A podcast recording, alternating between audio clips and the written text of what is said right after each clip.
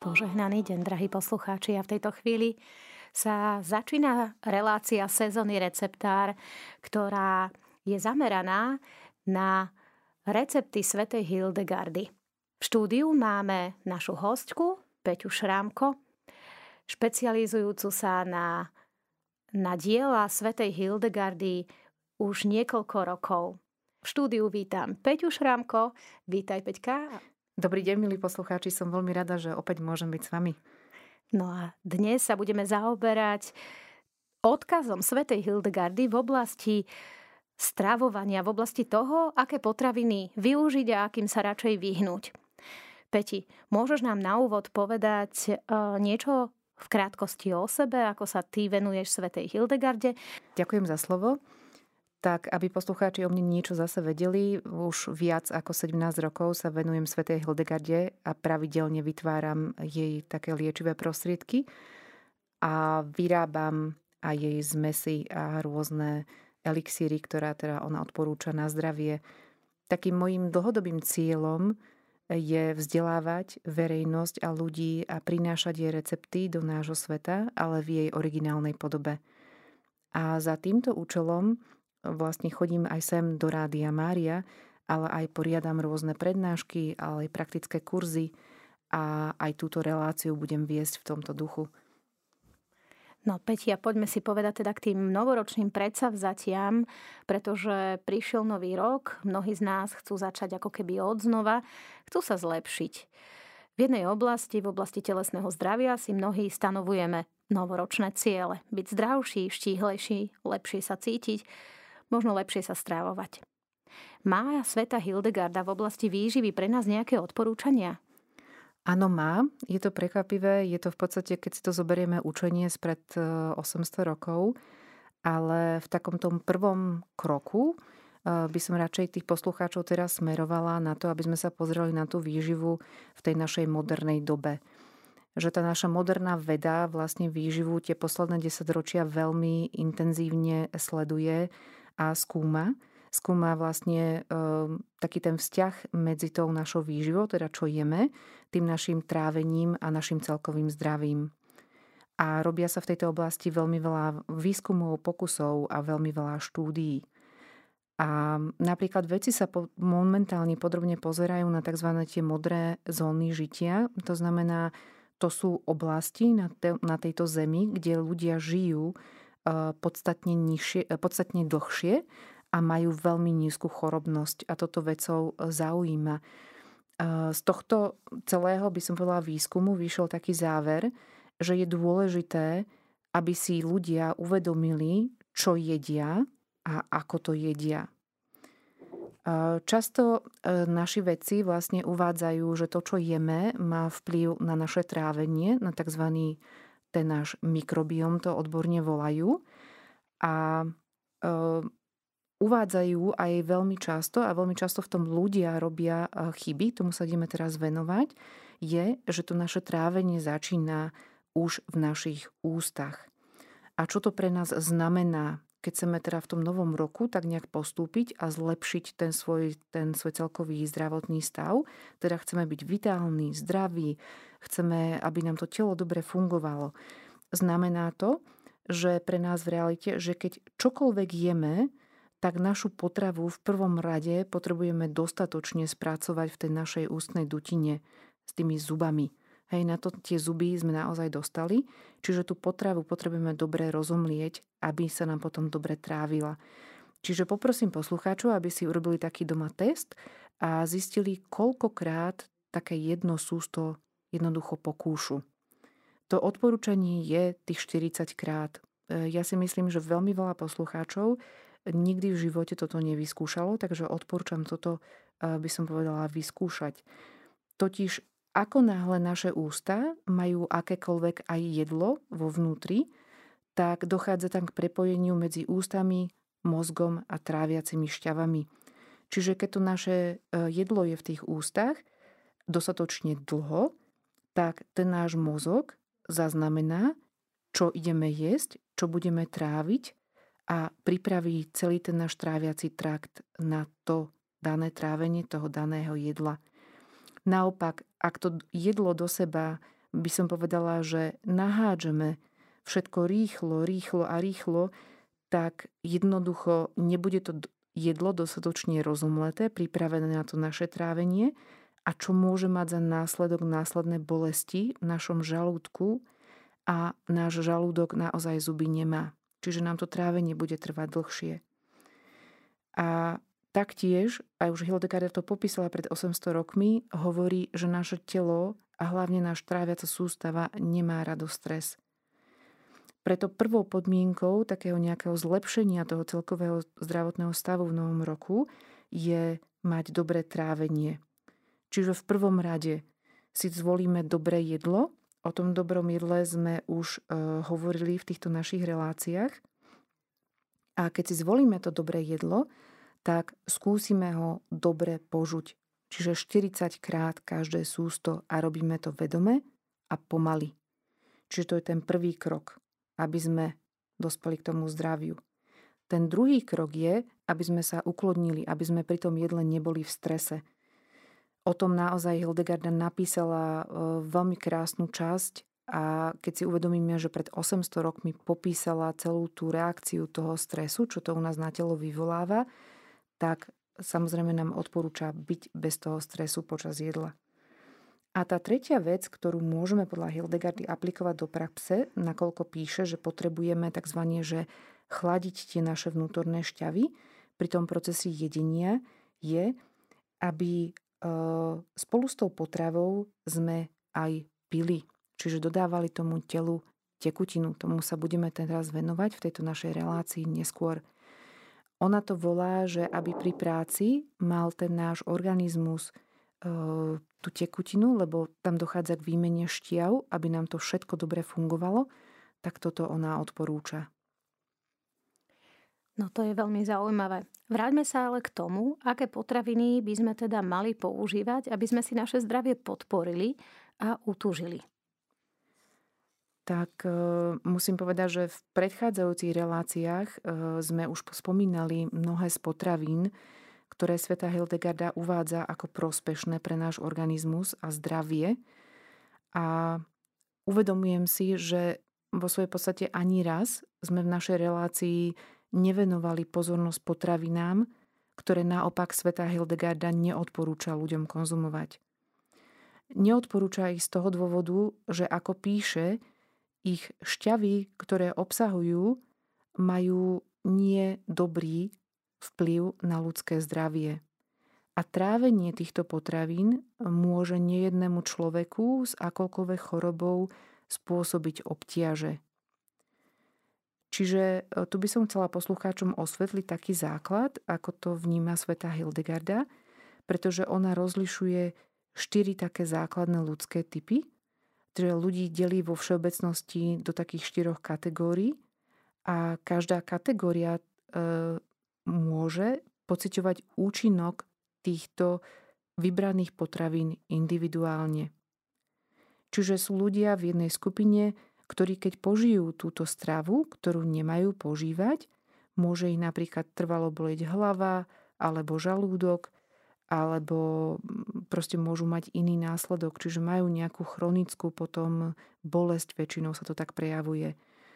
Ale táto bolesť môže byť aj časovo posunutá odozva.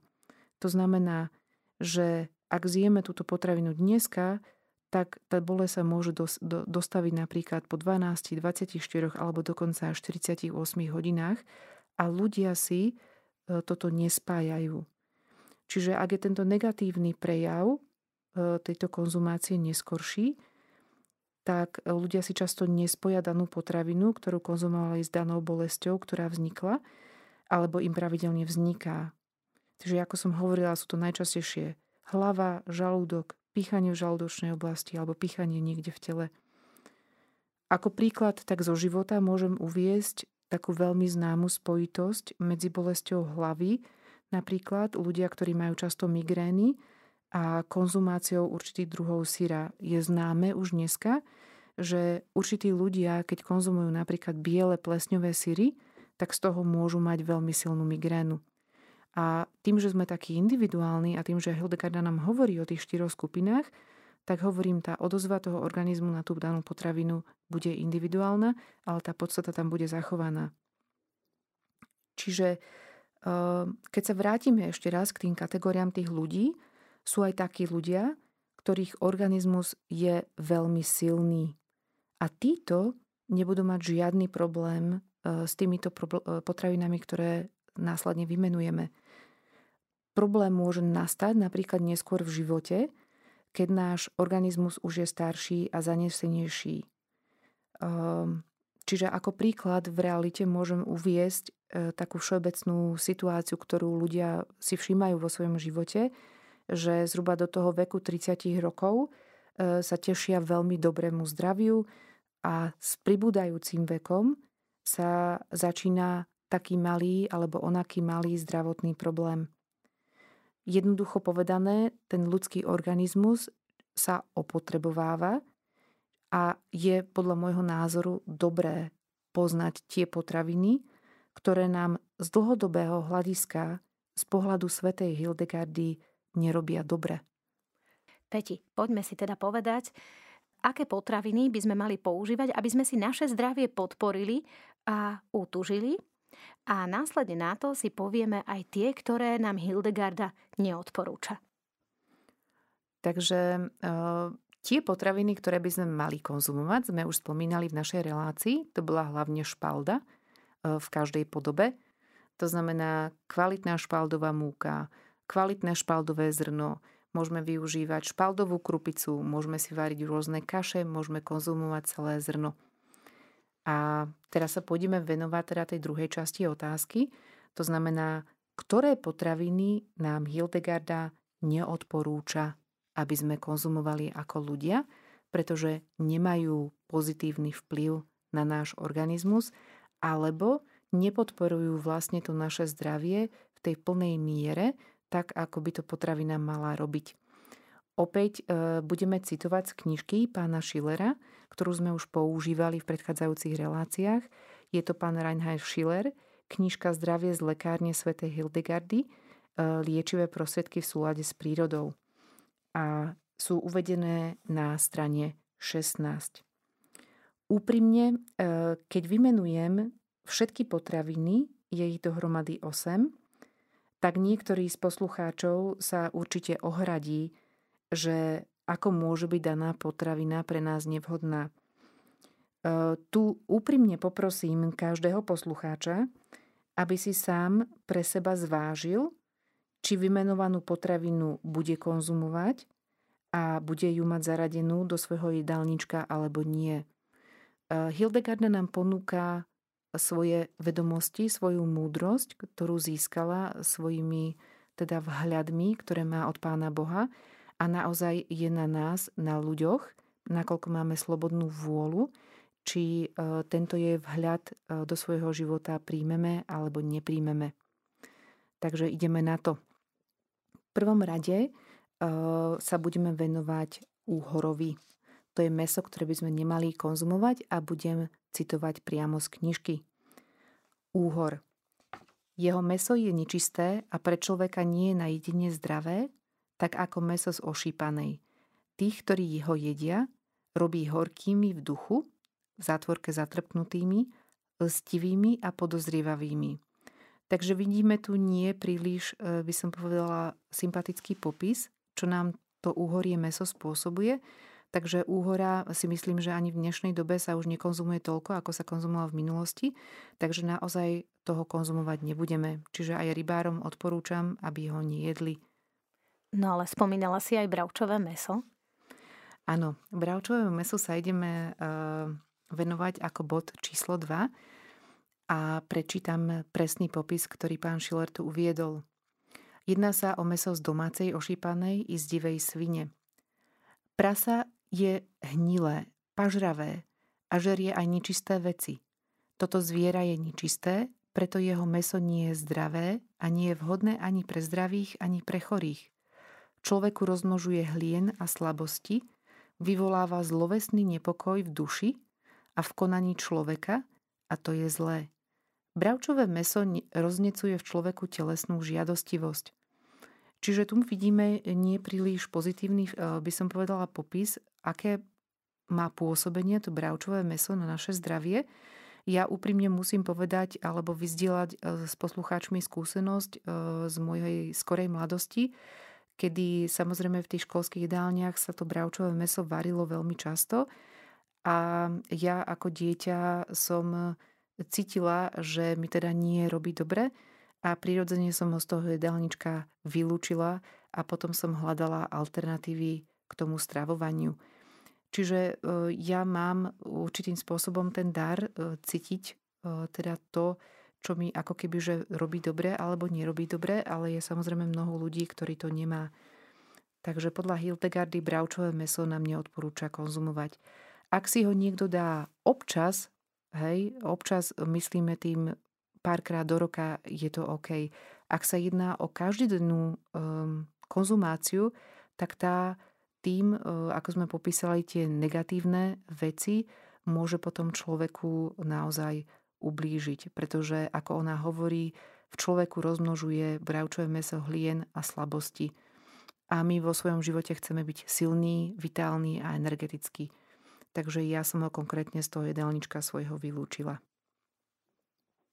No, ja by som sa chcela opýtať na potraviny nie mesového charakteru, ale skúsme nejaké rastliny, ktorým, alebo strukoviny.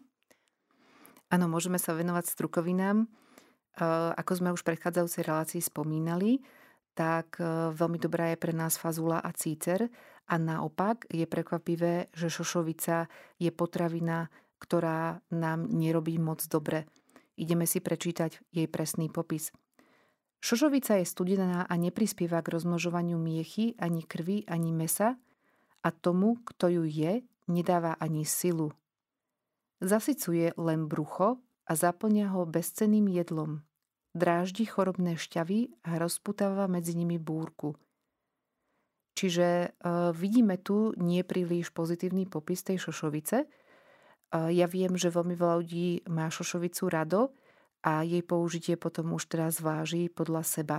Ja teda radšej vo svojej kuchyni využívam fazulu alebo naopak cícer je tam naozaj veľmi veľa druhov fazule, moje deti ju milujú, čiže šošovicu máme tak maximálne možno raz, dvakrát do roka, ale je to tak. No, mňa by zaujímalo, ako sa staviaš k soji. Uh, soju, soju Sveta Hildegarda tu nepopisuje vo svojich dielach. Je to tiež typ strukoviny, má však uh, svoje špecifika a pôsobenie na ten ženský organizmus vo forme estrogénov. Je to taká by som povedala, toto už je môj súkromný názor, je to strukovina ďalekého východu, čiže toho východného sveta, ako je Japonsko a Čína. A keď sa pozrieme do ich stravovania a spôsobu jedenia soje, tak ju veľmi častokrát upravujú fermentovaním. Čiže tie negatívne ako keby látky, ktoré soja obsahuje, oni práve tou fermentáciou menia na niečo pozitívne. A taktiež, keď sa pozrieme na tie recepty, ako sú vyskladané, tak jednotlivé zložky sa tam vyvažujú. A práve preto, ak chceme teda konzumovať soju, tak by sme si z tohto jedálnička mali niečo naštudovať a poznať také tie základné zásady a potom ju príležitostne môžeme vlastne zaradiť do nášho jedálnička. No a teraz skúsme si povedať niečo aj o ovoci a zelenine, ktorá pre nás nie je vhodná. Tak toto je také, by som povedala, pre mňa až bolesné, lebo sú tu uvedené ovocia, ktoré majú ľudia veľmi radi. Začneme to zeleninou, tá je jednoduchšia. Je to pór. A v knižke nájdeme takýto popis. Pór vyvoláva v človeku nepokoj žiadostivosti. Nasrovo je pre človeka taký zlý a skazonosný, ako jedovatá na nič hodná bylina, pretože krv, hnilobu a šťavy človeka obracia na ich opak. Krvi nepribúda, hniloby neubúda, zlé šťavy sa nevyčistujú. Takže tu na krásne vidíme, že pór ako zelenina neprospieva nášmu organizmu. Sveta Hildegarda tu spomína hlavne krv. Hej, krv je tá kvázi naša životná miazga, ktorá nám pomáha žiť. Hovorí tu o hnilobe a o našich šťavia, šťavách, ktoré som teda už spomínala v prechádzajúcich relácií. Čiže aby sme boli zdraví, tak mu musíme mať dobrú krv, čo aj moderná medicína samozrejme e, stále reflektuje. Keď dojdete do doktorovi, zoberú vám krv, podľa krvi určia váš zdravotný stav. Čiže moje odporúčanie pre ľudí je por z toho jedálnička vynechať, ale je to na zváženie teda každého e, jednotlivca. No a ak sa môžem opäť opýtať, moja obľúbená brokolica, ako je na tom u svätej Hildegardy? Brokolicu sveta Hildegarda nepopisuje vo svojom diele. Takisto ako napríklad nepopisuje ani zemiaky. Neviem vám v tomto smere povedať ani dať žiadne odporúčania. Musíte to každý jeden vyskúšať na sebe. Ja konkrétne brokolicu preferujem pred napríklad takým karfiolom. Neviem prečo, ale prirodzene je mi tá brokolica taká nejaká, by som povedala poslucháčom, že milšia alebo ľahšie straviteľnejšia, alebo môj organizmus ju lepšie trávi, ako napríklad trávi karfiol. Čiže môžem vám dať iba moje súkromné odporúčanie, pokiaľ ju správne pripravíte, nejeme ju surovú, pretože o surových potravinách sme sa už hovorili predtým, jeme ju v várenej podobe, ja by som ju teda zaradila do jedálnička. Ale e, pohľad Svetej Hildegardy vám bohužiaľ neviem tlmočiť v tomto smere. No a poďme teda na ovocie. No tu, milí poslucháči, Tuto bude tuto to naozaj veľmi bude bolieť, keď ich vymenujem ich teda dopredu uh, všetky, aby ste vedeli, o čom ideme rozprávať. Budeme rozprávať o jahodách, čučorietkach, slivkách a broskyniach. Takže jahody. Jahody vyvolávajú v človeku hlien a nie sú na jedenie súce ani pre zdravých, ani pre chorých lebo rastú nízko pri zemi v hnilobnom ovzduší. V zátvorke je uvedené, zaťažujú lymfatické orgány a môžu vyvolávať alergie. Tu by som chcela ešte podotknúť takú poznámku, ktorú som minulé, v minulosti hovorila. Pán doktor Hercka, ktorý testoval vlastne tieto potraviny alebo videl to v praxi ako lekár, tak hovoril, že na jar mu veľmi častokrát chodili deti so zápalom stredného úcha a vlastne e, presne to by som povedala, že súviselo s tým, že bola sezóna jahôd. Takže doktor Hercka urobil takéto pozorovanie v živote. Priamú súvislosť. Ako ďalšie ovocie sú čučoriedky. Hildegarda hovorí, toto ovocie škodí tomu, kto ho je, lebo pôsobí na vznik dny a reumy. Čiže tu na jasne vidíme, nám popisuje choroby, na ktoré sa čučoriedky viažu to je dna a reuma. Čiže ak máte nejaký zdravotný problém, ktorý sa spája s pohybovým aparátom, ktorý sa týka kostí, väzív, klbov, poprosím čučoriedky zo svojej stravy vylúčiť, lebo v podstate si budete iba tú dnu a tú reumu podporovať konzumáciou tých čučoriedok. Ako ďalšie ovecie uvedieme slivky toto je taká veľmi bolestivá, myslím si, že vec pre Slovákov, pretože slivky využívame nielen v tej čerstvej, ale aj v tej tekutej podobe, ale ideme na charakteristiku, ktorá je uvedená teda v knižke. Ovocie z tohto stromu je škodlivé a nebezpečné pre zdravého i chorého, lebo dráždi jeho čiernu žlč, rozmnožuje v ňom všetky horké šťavy a prebúdza všetky choroby v človeku – v zátvorke latentné chorobné dispozície. Preto je pre človeka také nebezpečné z nich jesť. Každý druh slivák, či už je to guľatá sliva alebo divorastúce z druhy, má rovnaký charakter tohto ovocia, ako sme spomenuli, s tým jediným rozdielom, že stromy, ktoré prinášajú väčšie ovocie, majú v sebe aj viac sily. V zátvorke slivky môžu znova roznietiť už prekonané a vyliečené choroby, napríklad zápal priedušiek, reumu, dnu, gastritídu, alebo môžu zaktivizovať dovtedy skryté chorobné dispozície. Čiže keď dlhodobo mm, to telo je schopné potláčať určitú chorobu, tak po požití sliviek sa tá choroba môže plne vlastne prejaviť. Hej, tá, tá slivka jak sa bude tráviť, tak tam vznikne to, čo Hildegarda popísala. A e, vlastne to trávenie, čiže rozmnoží tá slívka v človeku horké šťavy a prebudí mu tú chorobu. Tu tiež doktor Hercka uviedol taký príklad zo svojej praxe, kedy mal jednu staršiu pacientku, ktorá s veľkou radosťou vždy robila taký ten slivkový koláč s posýpkou, ktorý si veľmi dobre pamätáme od našej starej mamy, že áno. A práve po požití takéhoto koláča tá pani zažila takú veľmi ťažkú e, zdravotnú epizódu, takže a vedel, že ho zjedla, lebo teda prišiel na to miesto, videl tam, boli tam, bol tam niekoľko dám, ktoré teda mali ten čajový, čajové poobede s koláčikom a videl takú tú priamu súvislosť a videl ju nie len raz, ale videl ju niekoľkokrát vo svojom živote. Takže neodporúčam e, slivky e, takýmto ľuďom konzumovať. To posledné ovocie, ktoré budem, o ktorom budem hovoriť dneska, je broskyňa a Hildegarda o ňom hovorí. Ovocie tohto stromu sa nehodí na jedenie ani pre zdravých, ani pre chorých, pretože vnútri človeka narúša správnu zmes šťav a vytvára v jeho žalúdku hlien.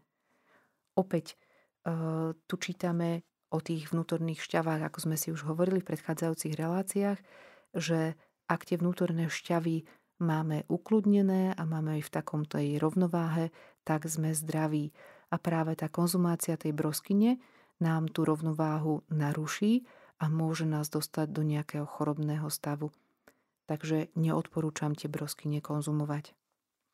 No pokiaľ dám uh, dole šupku z brosky, nie je to stále také nebezpečné alebo nevhodné?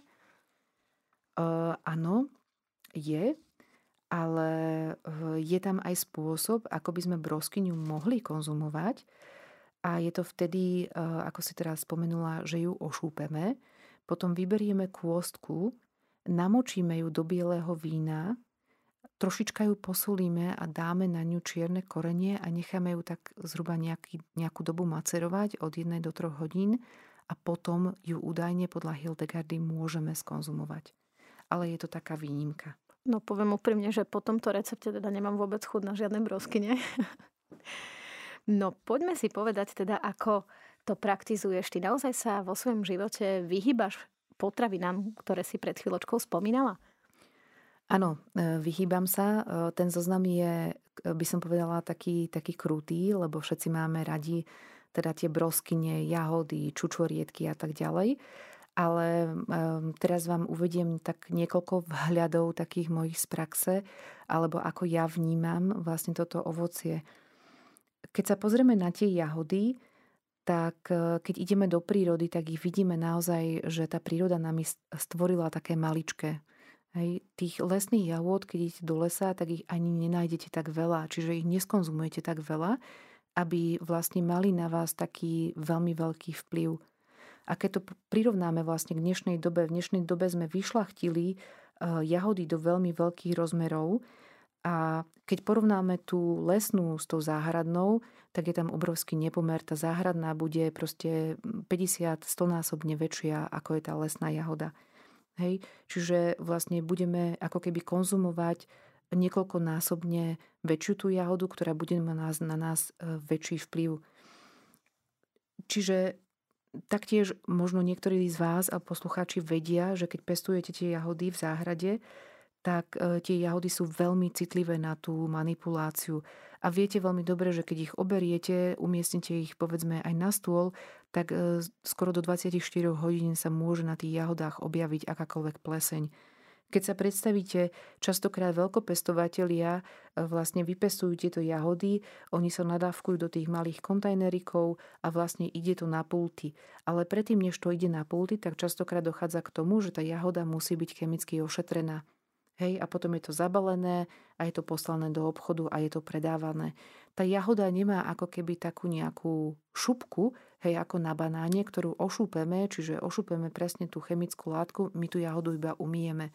Čiže ja preto jahody z, by som povedala, z obchodu nekonzumujem ani ich nekupujem, pretože som si vedomá tohto, by som povedala, efektu, že ak sú tie jahody postrikané, tak určitým spôsobom tá rezidua, tie chemické látky tam proste zostanú a je jedno hoď ako dobre to proste umiem. Hej, tá, proste tá chemia tam nepustí. Čiže ak naozaj chcete konzumovať jahody a budú to záhradné jahody, skôr odporúčam nejakého domáceho pestovateľa, ktorý ich nestrika a dáva pozor, teda, aby tam nebola hniloba, ale tak maximálne možno raz, dvakrát do roka, keď je sezóna, keď sú v plnej zrelosti. Iba vtedy a nikdy by som povedala iný, inokedy. Ja ich proste nemrazím, neskladujem. No a ako si na tom s ďalším ovocím, so slivkami? Slivka je taká zaujímavá, by som povedala. Slivky taktiež nekonzumujem. Maximálne si dám, že jednu, dve do roka, ale inak ich vôbec nekonzumujem. Nerobím slivkový lekvár, nevarím slivkový kompót. Čo zo slivky používam, lebo to Hildegarda hovorí, je, že využívam liečivosť toho stromu. Pretože je zaujímavé, že Hildegarda na jednej strane povie, že ten plod e, nie je pre nás hodný, ale na druhej strane uvedie, že ten strom má určité liečivé parametre. Ona píše o strome slivky, že je to e, strom hnevu. To je veľmi zaujímavé pre mňa. Neviem túto myšlienku rozviesť ďalej, či sa táto, by som povedala, tento atribút potom prenáša aj do toho plodu, o tom nepíše. A, ale mne konkrétne slivky spôsobia to, že nemám takú radostnú mysel a nemám také radostné rozpoloženie, ako bežne mám, mávam, keď teda jem tie liečivé potraviny. Pri slivke sú veľmi liečivé, používajú sa teda do jej preparátov listy, kôra, miazga, čiže e, tieto veci od nej používam, čo sa týka slivák. No a keď sa vrátime ešte k broskyniam, tie vôbec nepoužívaš taktiež? Nie, broskyne, broskyne som prestala používať. Uh, úprimne povedané poviem poslucháčom, ešte, ešte som nevyskúšala. Raz som ich vyskúšala macerovať v bielom víne, ale nemala som tam vtedy korenie a sol, ale vyskúšam to v nadchádzajúcej sezóne. Mávali sme veľmi veľa broskyň, tzv. vinohradnických, tie sú divé.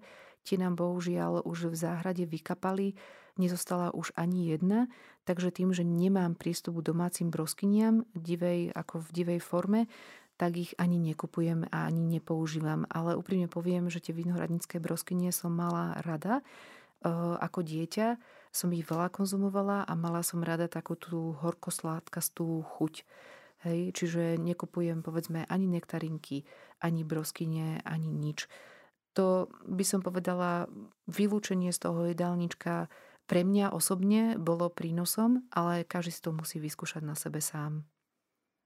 No a keď sa vrátime k čučorietkam ako k poslednému spomínanému ovociu, tak tie tiež nekupuješ, predpokladám, nepestuješ v záhrade, ale čo tak, keď prechádzaš lesom, niekde v Tatrach, neviem, či to môžem takto do vysielania povedať, nie v chránenej oblasti, tam, kde sa dajú čučoriedky naozaj zbierať, nedáš si jednu, dve?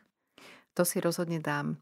Ako e, v prírode si ich pozriem, ale väčšinou je to veľmi málo kríčkov, takže sa mi dostane do ruky naozaj pár kusov, 10, 15, 20. Tu by som chcela ešte posluchačom povedať taký, taký môj malý výskum s tými čučorietkami, lebo vlastne na trhu máme také tie, by som povedala, že pestované čučorietky, ktoré sú veľmi moderné a častokrát ich vidíme v tých reťazcoch, e, v tých plastových myštičkách. Ehm, tam je to také zaujímavé, že keď pozrieme na vzhľad tej rastliny, tej modernej čučoriedky, alebo tie, ktoré sa teda pestujú za účelom predaja do e, reťazcov, tak e, tá rastlinka je väčšia, aj tie listy sú väčšie, je podobná veľmi tej prírodnej čučoriedke. Ak však pôjdeme e, do toho, že porovnáme si tie plody tej, by som povedala, divej čučoriedky s tou čučoriedkou teda pestovanou, tak keď rozmiaždíme ten pestovaný plod, tak zostane nám v ruke taká bielo-žltkastá dužina a ona bude obkolesená vlastne tou e, kožou z tej čučoriedky, čiže fialovou farbou. Ak toto isté urobíme v našej dlani s prírodnou čučoriedkou, tak e, v dlani nám zostane fialový flak. A práve som sa vlastne pátrala som po tomto rozdiele a v, vo veľa výskumných prácach sa práve píše, že toto fialové farbivo týchto prírodných čučoriedok má práve tých najviac ako keby prínosných látok pre ten ľudský organizmus. Ale tu zase zasahujeme do toho vedeckého pohľadu na tie naše potraviny. Hej, do toho vedeckého pohľadu, ktorý nám analizuje iba tú jednu maličkú vlastne zložku, ktorá hovorí, že áno, že táto šťava alebo táto farbivo fialové má proste pozitívne látky a minerály, ale tá Hildegarda nám naopak poskytuje taký ten veľký pohľad, ako e, súbor tých vitamínov, tých jednotlivých zložiek v tej danej potravine, aký je celkový, celkové pôsobenie na ten organizmus. A toto si vlastne na tej Hildegarde veľmi cením a týmto sa ja konkrétne osobne riadím. Mám rada tie vedecké vhľady a veľmi si ich vážim, a, ale proste pre mňa v živote je dôležité sa veno, pozerať sa na to tak komplexnejšie, čo mi, proste ktorá potravina mi urobí dobre môjmu organizmu a poskytne mi tú vitalitu, tú energiu do toho života. Ktoré nápoje sveta Hildegarda odporúča, prípadne neodporúča človeku piť? Peti, nech sa páči. Ďakujem. Áno, existujú nápoje, ktoré sveta Hildegarda človeku odporúča piť. A opäť e, využijeme spomínanú knihu od pána Schillera Zdravie z lekárne svätej Hildegardy a budeme citovať tento text zo strany 19. A máme tu vymenovaných niekoľko nápojov, takže začíname. Pivo v zátvorke špaldové. Pivo robí meso človeka tučným a jeho tvári dodáva peknú farbu vďaka sile a dobrým šťavám obilia. Čiže tu vidíme, že čo nám tu Hildegarda nepriamo hovorí, je, že keď budeme piť pivo, tak e, budeme telesne rásť, čiže budeme tuční, ale naša tvár bude mať peknú farbu. Čiže tu na, prenechávam na poslucháčov, či pivo piť budú alebo ho nebudú. Ale podotýkam, že to je špaldové, to nie je ano, bežné pivo, ktoré to je dostaneme. Špaldové. Áno, áno. E, to bežné pivo tam nespomína, spomína iba teda jačmeň ako obilie, ale to si môžeme dať niekedy na budúce. Ako druhý nápoj spomenieme víno. E, víno v stredoveku sa nedorábalo vlastne v takej, by som povedala, vysokej kvalite ako dneska. Bolo podstatne rečie a je tu aj v zátvorke napísané, že víno riedené vodou. Víno v zátvorke pité s mierou lieči človeka a dodáva mu radosť svojim zdravým teplom a svojou veľkou silou. Človek, ktorý chce piť dobré, silné víno, má si ho zmiešať s vodou, aby sa jeho sila a teplo trochu zmiernili. Čiže vidíme tu odporúčanie, že ak máme, v dnešnej dobe máme veľmi silné vína, hovoríme tu aj o červenom, aj o bielom víne, a väčšinou teda nerobí Hildegarda rozdiel medzi červeným a bielým vínom, ani to v tom texte teda nevieme vyčítať, ale domnievam sa, že to červené víno je asi silnejšie, teda viem to z praxe, že je silnejšie ako to biele, tak ja si do neho teda dám kvapku vody. Nie lyžičku, ale kvapku. Ja viem, že je to kacírske pre vinárov, lebo môj e, starý otec bol vinár, takže e, myslím, že toto by sa mu nepáčilo, ale kvôli svetej, odporúčaní svetej Hildegardy to zvyknem robiť. No ako sme na tom s čajmi? Čaje sú tiež veľmi dobré. Uvádza tu sveta Hildegarda feniklový čaj. Fenikel v hociakej podobe, či už v jedle alebo v nápoji, dodáva človeku radosť a podporuje dobré trávenie. A jeho semeno je pre zdravie človeka užitočné. Takže môžeme využívať vlastne feniklový čaj vo svojej výžive a ako sme momentálne počuli, je dobrý. No a tu by som sa chcela trošku pozastaviť, pretože my sme sa počas hudobnej prestávky rozprávali s Peťou o tom, ako tento feniklový čaj vôbec pripravovať. Peti, skúsme našim poslucháčom poradiť. Určite feniklový čaj pripravíme zo semien. Semená e, dostanú kúpiť e, poslucháči aj v bežnom supermarkete, lebo sú predávané ako korenina. Čiže tieto semená budeme variť v čistej vode niekoľko minút, od ja neviem, od 3 do 5-6 minút pri silnom vare, čiže nám to bude bublať. Potom to necháme odstáť, zhruba taký čas, ako sme to varili, zlejeme a pijeme ho vlážny, prosím, nie horúci. Aby sme, si teda, eh, aby sme sa nepopálili, treba ho piť vlážny.